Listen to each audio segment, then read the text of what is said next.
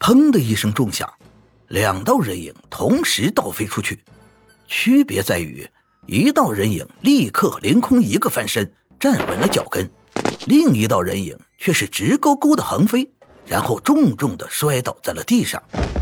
站着的是楚浩，摔倒的是高飞。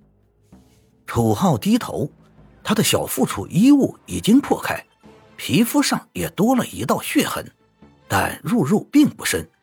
这样的小伤完全无关痛痒，不过他却是暗暗生理。若非他有玉璧功护身，刚才那一击绝对会对他造成重创。四杰果然不能小觑。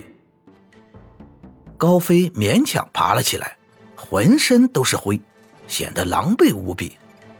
他的嘴角挂着一道血渍，脸上更是有着强烈的惊讶。因为在对轰最强一招的时候，他有把握和楚浩拼个两败俱伤，可事实是，他受了重伤，楚浩却几乎可以说是毫发无损。这样的结果让他无法接受，攻击力、防御力他全面落败，而比起年龄来，他更要比楚浩大了两岁。在这个年龄段大出两岁是什么概念？两年之后。楚浩要打败现在的他，绝对是轻而易举。输了，而且毫无借口。高飞脸色惨淡，但立刻又燃烧起了熊熊斗志。武道之路漫漫，一时的领先，并不代表永远的领先。相反，他若是失去了斗志，那才是真正的末日。天河四杰既是一种荣耀，但同样。也是一种压力。现在他败给了楚浩，也失去了天河四杰的头衔，反倒有一种说不出的放松。从现在开始，他就是拔腿追赶的人，压力反倒转移到了楚浩的身上。你赢了，高飞点点头，转过身向着自己的位置走去。第三个天河四杰也败了，四周一片寂静。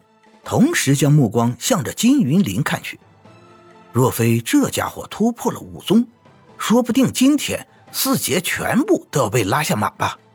当初四杰并列，难分轩轾，金云林自然也有很大的可能性败北。金云林将众人的目光收在眼里，不由得心中涌起了怒火。他是曹景文三人能比的吗？没看到只有他一个人。突破了武宗，这三个蠢货居然全部败了，真不知道当初他们有什么资格与自己并列。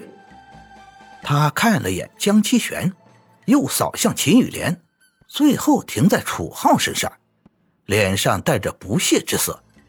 他若出手的话，便是这三人联手，也不是他的十合之敌。